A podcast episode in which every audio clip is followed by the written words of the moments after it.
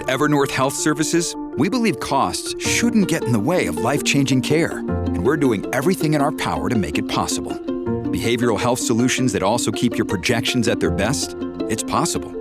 Pharmacy benefits that benefit your bottom line? It's possible. Complex specialty care that cares about your ROI? It's possible. Because we're already doing it.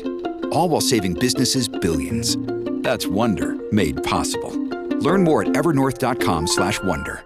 Mom deserves the best, and there's no better place to shop for Mother's Day than Whole Foods Market. They're your destination for unbeatable savings, from premium gifts to show-stopping flowers and irresistible desserts. Start by saving 33% with Prime on all body care and candles. Then get a 15-stem bunch of tulips for just $9.99 each with Prime. Round out Mom's menu with festive rosé, irresistible berry chantilly cake, and more special treats. Come celebrate Mother's Day at Whole Foods Market.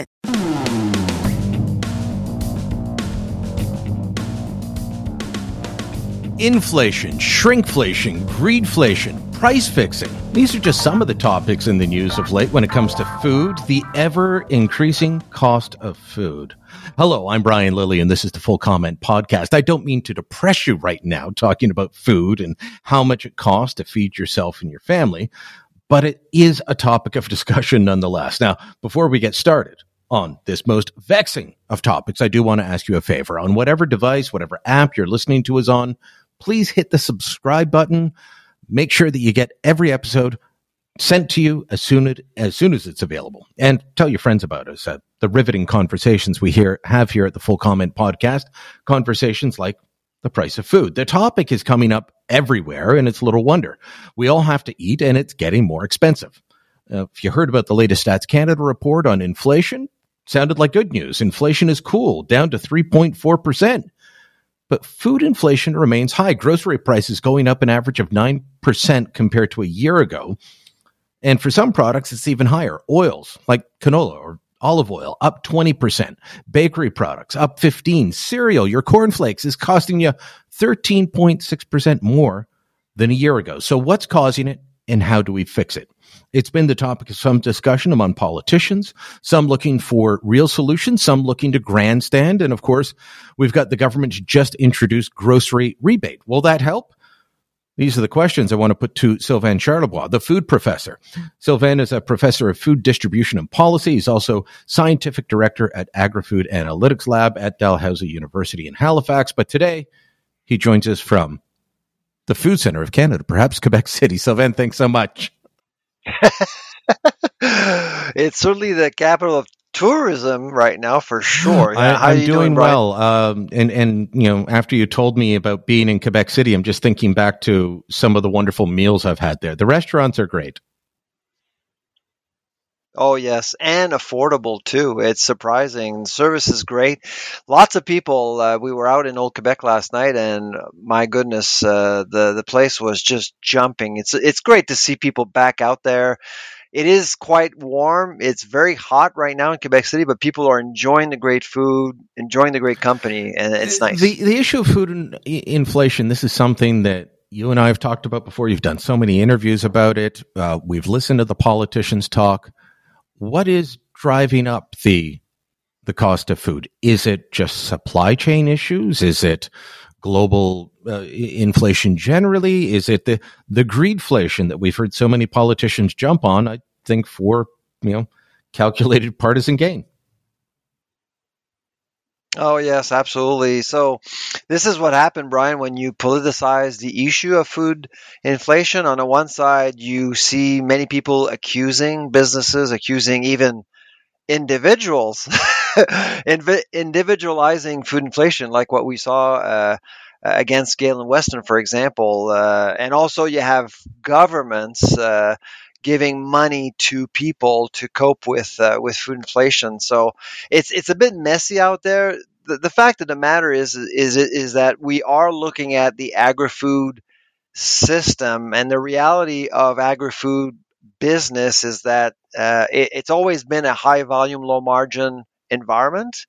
And so when things like COVID happens, when Ukraine happens, uh, when you have uh, the weather not playing along uh, all around the world, uh, and of course supply chain issues have actually impacted uh, the efficiency of food systems, uh, you end up uh, seeing a, slew of factors just pushing prices higher. The, the thing that uh, that I think has been underappreciated in the media is that because you are in a low margin environment, you can't just jack up prices all at once. Uh, you have to incrementally increase prices as salaries go up, the price packaging go goes goes up, and a lot of the a lot of different things actually are more expensive now. And and we're we're feeling it. We've we've been feeling this uh, inflationary heat at the grocery store for quite a while, and it's going to last a while. So if people are saying, "Well, Ukraine's over, the Ukrainian effect is over," COVID has been over now for a while. Supply chains seems to be uh, supply chains are are doing better, which is all true, but at the same time, you're also seeing companies coping with higher costs no matter what but you can't really just force your way through the supply chain and ask for more money. It just doesn't work that way overnight. So you have to kind of incrementally increase prices over time, which is why now the gap between food inflation and inflation is over 5%. And so that's why people are still upset with food prices in general.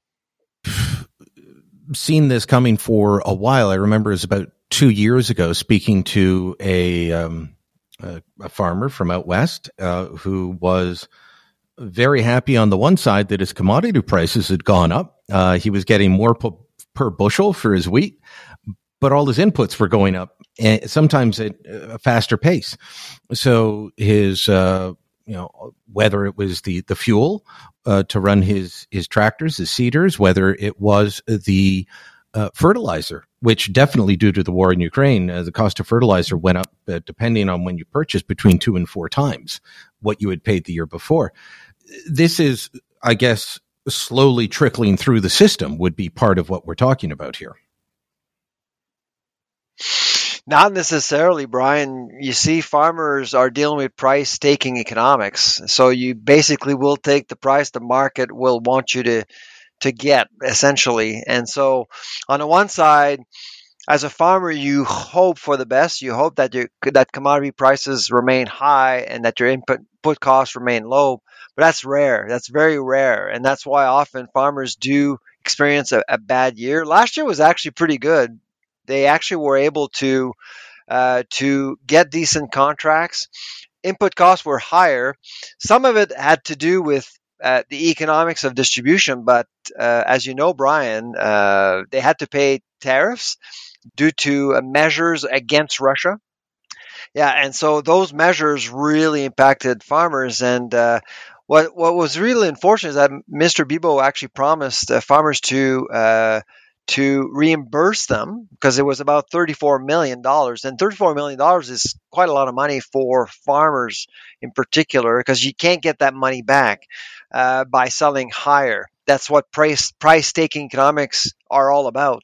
And so, unfortunately, they, they were never reimbursed as a result. So, but still, overall, it was it was a very good year. They had to put a lot of money in the ground to make some good money. This year, my guess is going to be an okay year but it's not going to be as good as last year. Uh, let's deal with the the hot issue in the media of greedflation. There there was this idea that Galen Weston, um, the I, I can't recall is he retired or it's about to take effect. He was the president and CEO of Loblaws.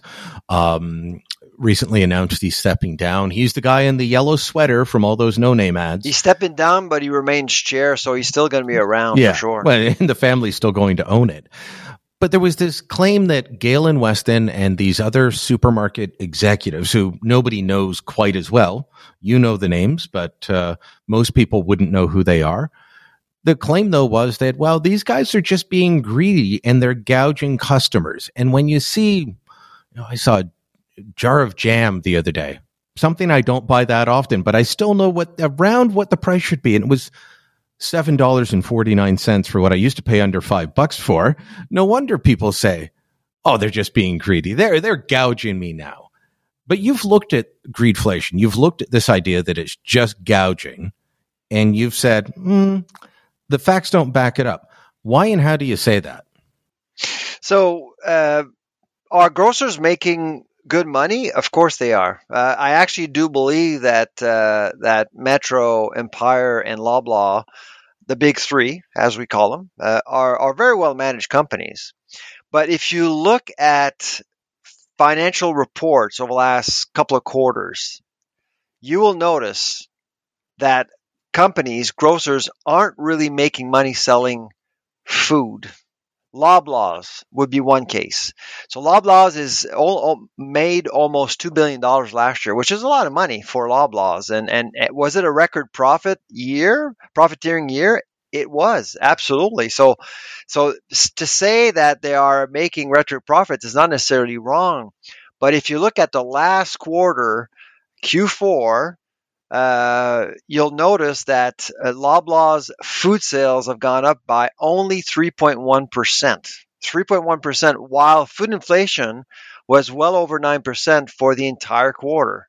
That means, Brian, that they're trading water when selling when when, when it's time to sell food. They're making money selling drugs, uh, pharmaceuticals, cosmetics, clothing, real estate. Their banking uh, program is doing very well too. That's how they're making money. Sobeys is another example. So if you look at Empire's financial results in the last quarter, just the one that was reported a few weeks ago, they actually sold uh, during that quarter $16 million less of food compared to the same quarter last year. In other words, people are spending less on food at the grocery store not more. They're retreating with their wallets. They're going to dollar stores. They're buying different brands. They're trading down.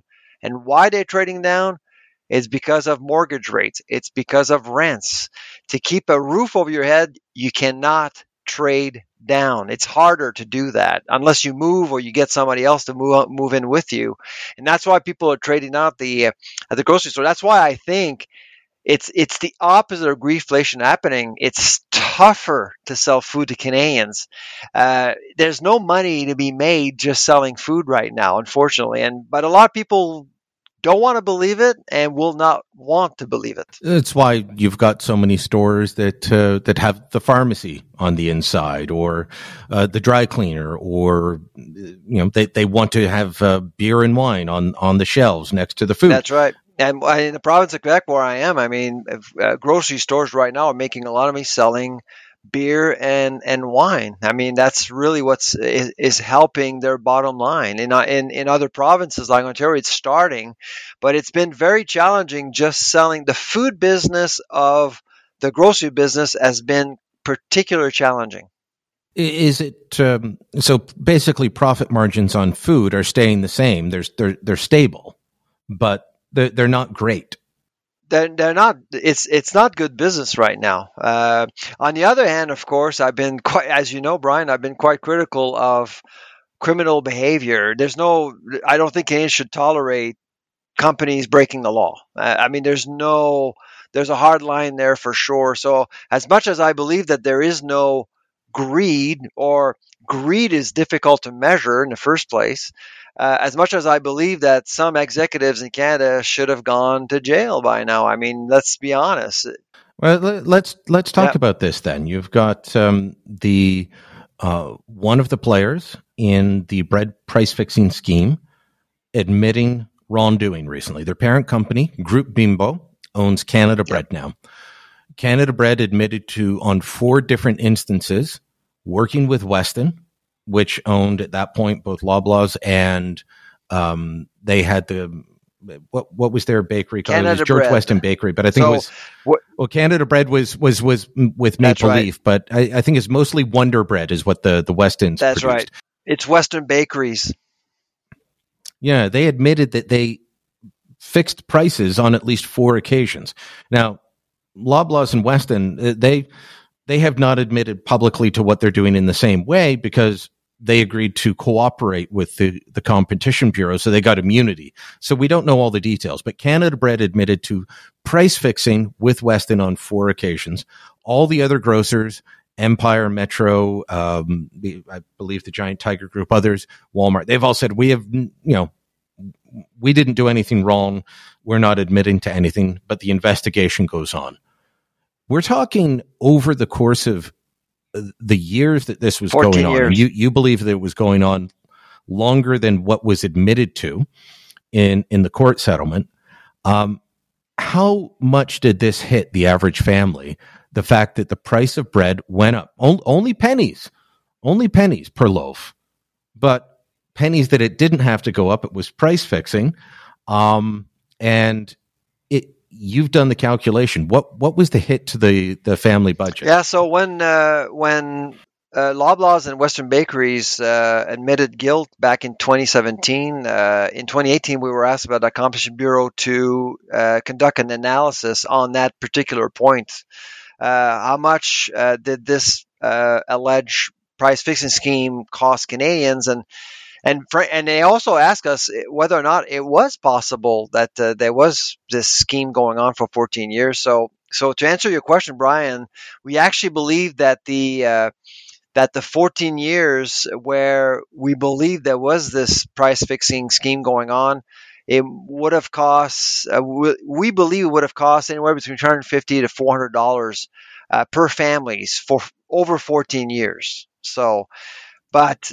And, so then you do your own calculation based on family size. If it's a bigger family, yeah. you probably paid more, smaller family less. $400 it's not insignificant. No, it's not insignificant. But here's the here's the challenge.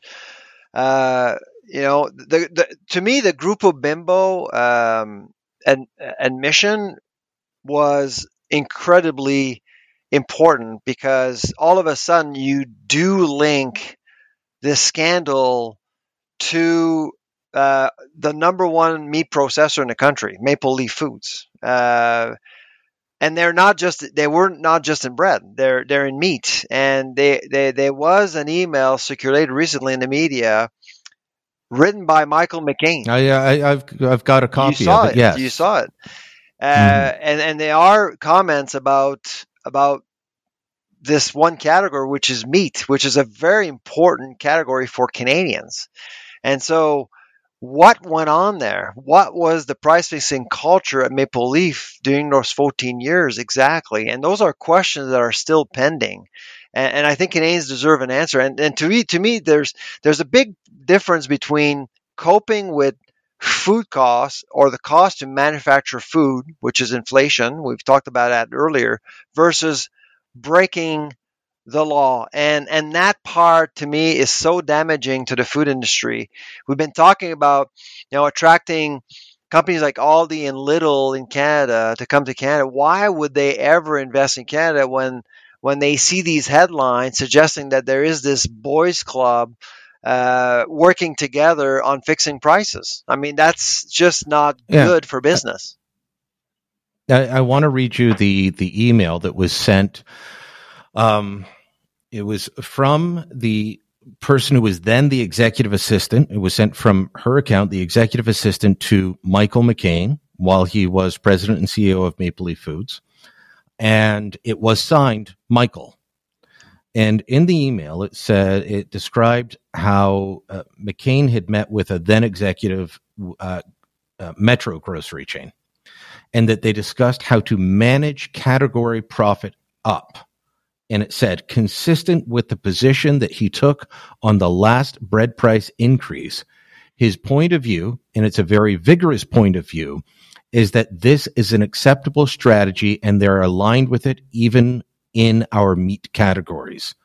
That's directly from the email. Now, Maple Leaf Food says they've not been involved in any of this. In fact, they dispute why uh, the new owners of Canada Bread admitted to doing anything wrong. Metro says they did nothing wrong. But that's the email that the Competition Bureau has.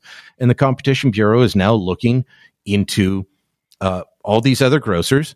And in their own statement, they said they're looking at Maple Leaf Foods yeah, as well. Absolutely. So I, I, do I do question why the email was written in the first place.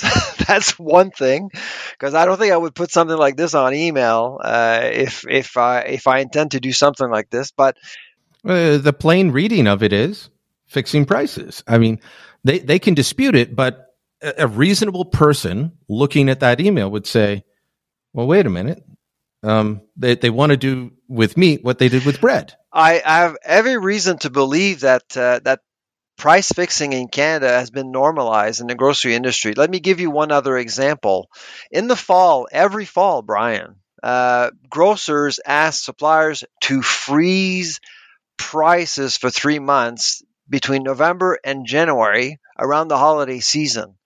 Uh, all grocers do the same thing. They call it the blackout period. You may have actually heard about this term, but the blackout period mm. has been a practice for years. And the argument uh, to support the blackout period is that, well, it's the holiday season, it's very busy, you can't change prices of items uh, on a daily basis, so let's freeze prices to make sure. But when you actually start thinking about how that practice could impact retail prices, it is really, in my view, uh, a, a, a up the stream, upstream collusion, really, because you're basically setting new market conditions that could severely impact retail prices in the end.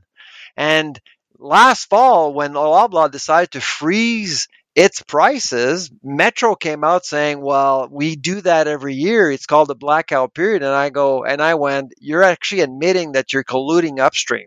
Is that what you're? Is that what you're doing?"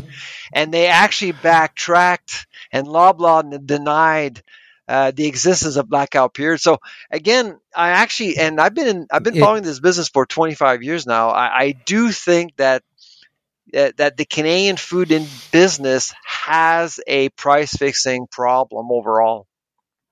You know, it was uh, interesting. I didn't know about the blackout period when Loblaw announced their price freeze until January 31st of last year. And then later I was reading about the blackout period and how it always ends on January 31st. And I thought, you guys weren't going to increase prices anyway until January 31st. Exactly. Well, here, here, here's the thing. I mean, I know what happened in October when when Loblaw announced uh, its price freeze as of as of uh, I think it was October 17th up until January 21st, 30th. Metro was upset because it couldn't do Metro is not Loblaw. Loblaw is a massive organization. It has two private labels that are very well known, very strong private labels. Metro doesn't have any of that. So they got upset and they came out uh, and said to media, well, this is something we all do, by the way. And it came out wrong, but nobody, I, I felt nobody picked up on that. I, I certainly did. I thought, well, geez, this is, this is a problem. You're now normalizing price fixing. That's that's what I heard. Oh my goodness. Okay, so we, have we've, we've got pretty? to take a break, and and I'm exasperated uh, already. We, we, you know, talking about price fixing, but there's also the issue of competition. We just had the Competition Bureau yeah. release a report saying uh, the government needs to act to bring us more competition. I'd like them to act on price fixing first, but we'll talk about what, if anything, the government can do um, when we come back after this break. So, a lack of competition, or some say too much, and an issue around price fixing. What can government do to deal with this? It, anything? Can anything be done? Uh, Sylvain, you've been studying this, as you said, for about 25 years. Uh, this is the first time I remember the Competition Bureau really making a big stink about something and uh, on in any industry that, that that's consumer facing. Um, and it's still taken what six years, seven years. Um, is the Competition Bureau the right? Is it set up properly to deal with issues like price fixing, or what more could the government do on that side? Uh, you know, I, think it lacks focus. Uh, I we've actually had the pleasure to work with the Com- Competition Bureau on, on three occasions. The first one was the bread was on the bread scandal. The second one was when uh, Empire bought uh, Farm Boy, and the third one was when uh, Empire bought um, Longo's uh, in Toronto. And so, and of course, every time we a- we are asked whether or not this will compromise competition in in the landscape, and so I actually do think that the competition bureau biggest problem is not necessarily uh, not having enough power or authority. It's very much about focus and and scope. So let me give you an example. So when we actually had a chat about Farm Boy, we didn't see an issue because we thought that this could actually leverage a good brand for the GTA because Farm Boy was very much in the eastern part of Ontario. So this could. It, it was an Ottawa store that uh, when I moved back down to Toronto, I desperately wanted it to follow me, and it did. Yeah, exactly. So you you got what you wish for for sure, and and and that's exactly what's what's happening right now. Farm Boy stores are opening up in different places, which is great. I mean, it brings more competition. Uh, two years later, we are asked again to have a chat with the bureau uh, about uh, about Longo's, and and I I, I kind of said to the bureau, you know, this conversation about Longo's kind of changes our conversation that we had two years ago about Farm Boy because you're you're seeing a second major independent grocer disappear. I, honestly, I don't think they understood what I was saying because uh, they kind of really they kind of took note, and that's about it with this particular study this year, they came back to us to talk about independent grocers.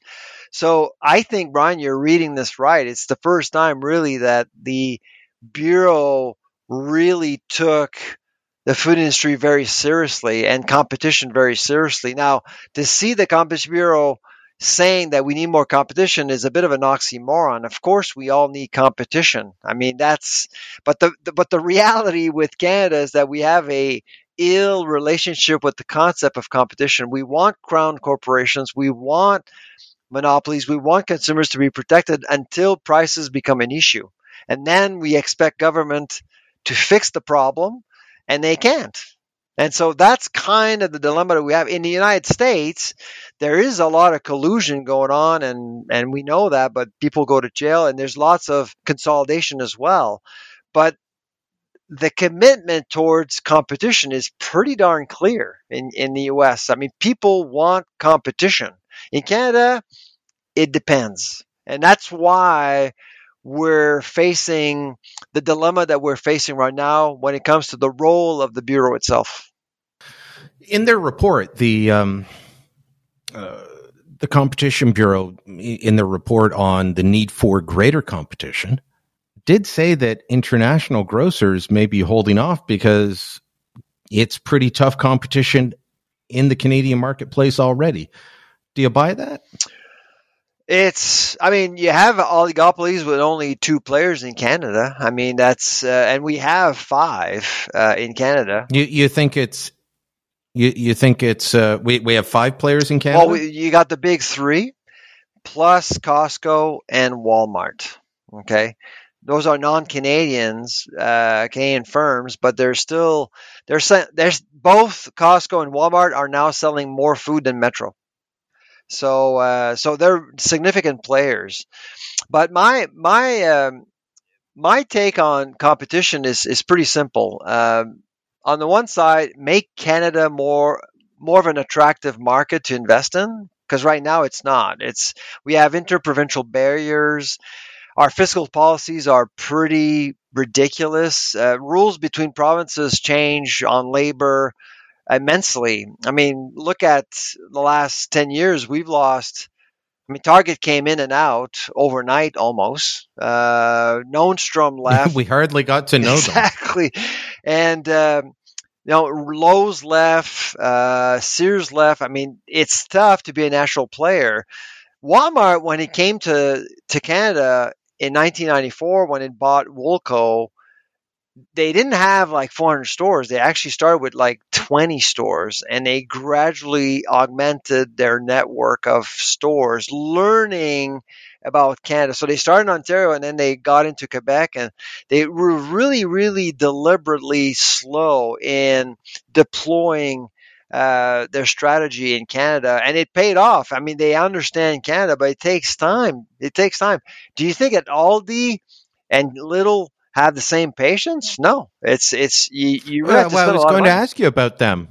You know, my my family in Britain shops at Aldi. My family in Florida, in Texas, and California, they all shop yep. at Aldi. Uh, Aldi's in uh, Australia. Yep. They're all over the place They're across Western Europe. We don't have them. Why? No. And people will say, "Well, we not we're not a, we're not a big country. We're only 40 million people." But the last time I checked, Australia has a smaller population, and they do have Aldi. So, so the one thing Canada can be made interesting. Uh, just right now, all each province will have its own set of rules, and it's really not helping. And the second thing, again, going back to the bread scandal, these headlines aren't helping either. If you go to Australia, they're very, very, they go after criminals very, very forcefully. So that's one thing. The second thing, uh, I think the code of conduct is is necessary. Uh, it's it's something that's been in the works for qu- quite a few years. I've actually advocated in favor of the code of conduct. I've actually helped the bureau on, on this on this issue as well.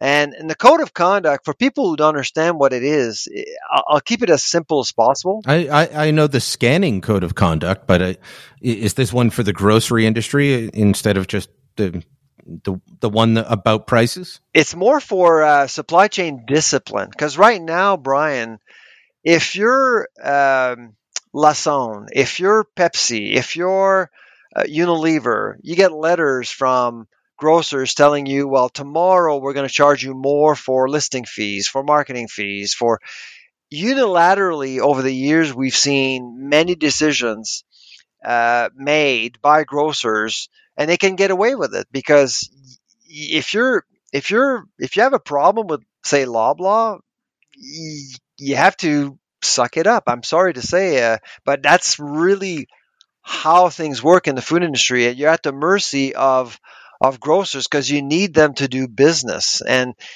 the code would offer a safe place to go for everyone to resolve disputes. I'll give you one concrete example. Two companies in the last two weeks have called me. They're being delisted by a grocer. I won't tell you which one. In six weeks. So, in six weeks from now, they are gone. Okay. Think about that. So, you have a company, they're in the juice business, both of them. They bought their ingredients. They, they, they're, they're using a line of credit to get all the stuff they need to make juices, to make their beverages and now they're going to be stuck with all that inventory because they just lost their number one customer. So I'm not disputing the delisting part. Grocers can do whatever they want. They can do business with whoever they want.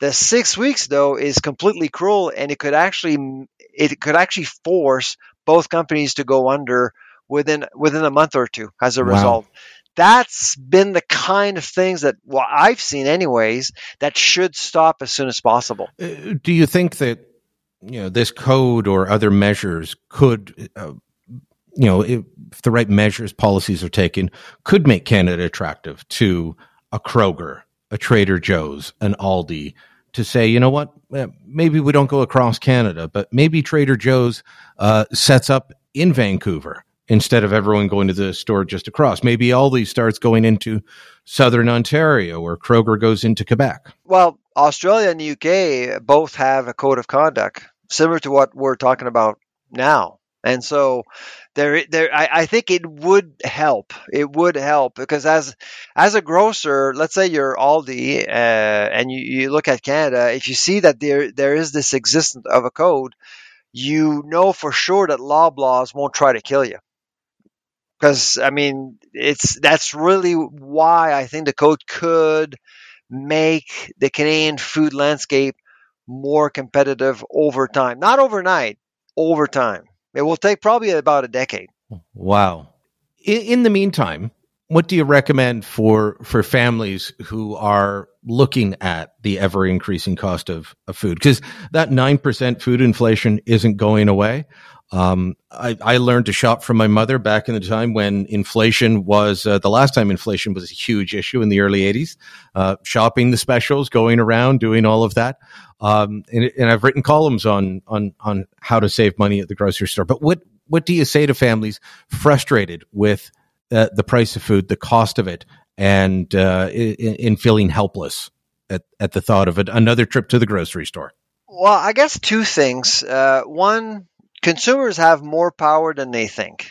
uh, they can actually influence prices uh, daily by by if something if you're up at the grocery store and something is is too expensive for your budget chances are there's some there's a substitute in that same store that can do the that can do the trick. And so and if if you if you recall that those those five breasts of chicken uh, that were overpriced, uh, it was actually on Twitter a while back, and people were upset.